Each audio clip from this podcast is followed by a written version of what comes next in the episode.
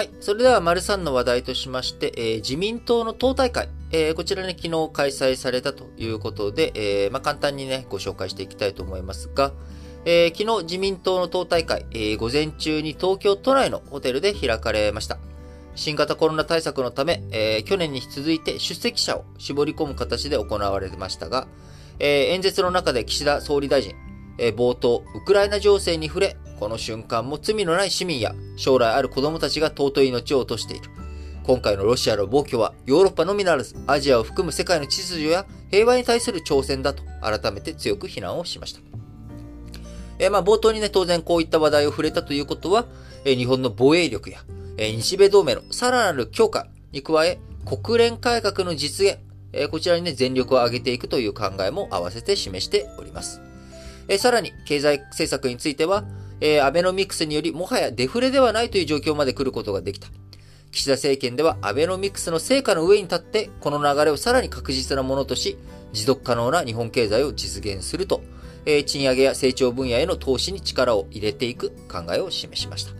今ね、原油や原材料などの価格高騰、これがあってね、えー、いろんなものの値段が上がってきている。特にガソリン価格っていうものはもうね、上がった状態になってしまっている。これをね、どういうふうに、えー、克服していくのかというふうなところには、やはり、えー、賃上げ、えー、我々のね、お給料をどういうふうに上げていくのか、あそこの部分がね、非常に重要ということになっていくと思います。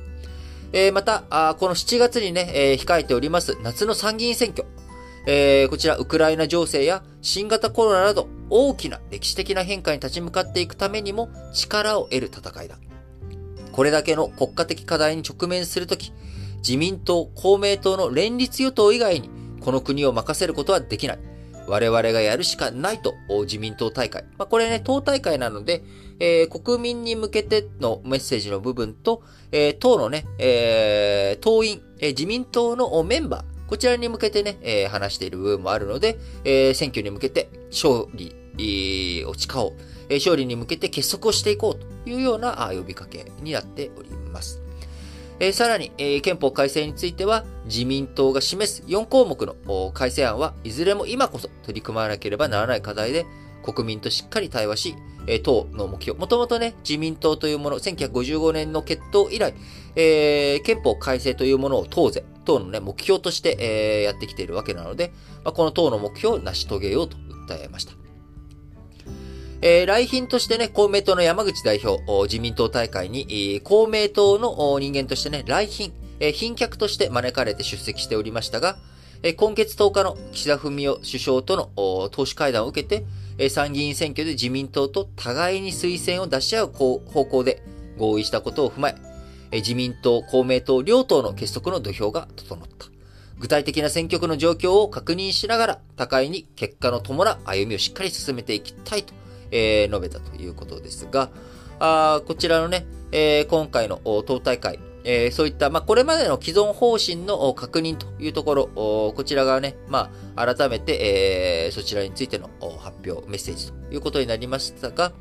えー、党大会では、党幹部の任期制限について、えー、岸田総理大臣が去年の総裁選挙で掲げたいっきいちねんさんねんまでとする党則の改正に加え、憲法改正の実現に向けた取り組みを強化することなどを盛り込んだと、えー、今年の運動方針を決定したということになります。えー、自民党の、ね、党大会、他にもメッセージという意味では、あのー、こう、昨日ね、僕、昨日、おととい、えっと、今、開かれている通常国会、えー、こちらについて、まあ、あの、ろくがつまでが期限だけれども、まあ、ちょっと延長するんじゃないのみたいな。あ、でもね、参議院の選挙がしちがつにあるからっていうことで、えー、茂木幹事長、自民党のね、茂木敏充幹事長なんかは、えー、延長はしないという、う参議院選挙があるからね、参議院選挙に速やかに入っていくためにも延長はしないというような考えを出して、えー、示していたりとかしますし、えーまあ、今後ね、政治、どういうふうに動いていくのか、まあ、さんがつにいろいろと年度内のね、えー、ものが決まったとしがつ、ごがつ、ろくがつと、えー、どういうふうに動いていくのか。ごがつのゴールデンウィークのね、大型連休中に、えー、外交、どういうふうに動いていくのか。日本の政治もまたね、再びいろいろと動いていくということになっていきますので、しっかりとそのあたり見ていきたいなと思っています。党大会という意味でいけば、やはり今年一番注目されている党大会は、お隣中国の共産党党大会、ごねんに一度の、えー、おそらくじゅうがつ、まあ、秋に開かれると言われている、えー、中国共産党の党大会どうなっていくのかということを含めてね、えー、いろんな動き、しっかりとね、ウォッチしていきたいなと思っています。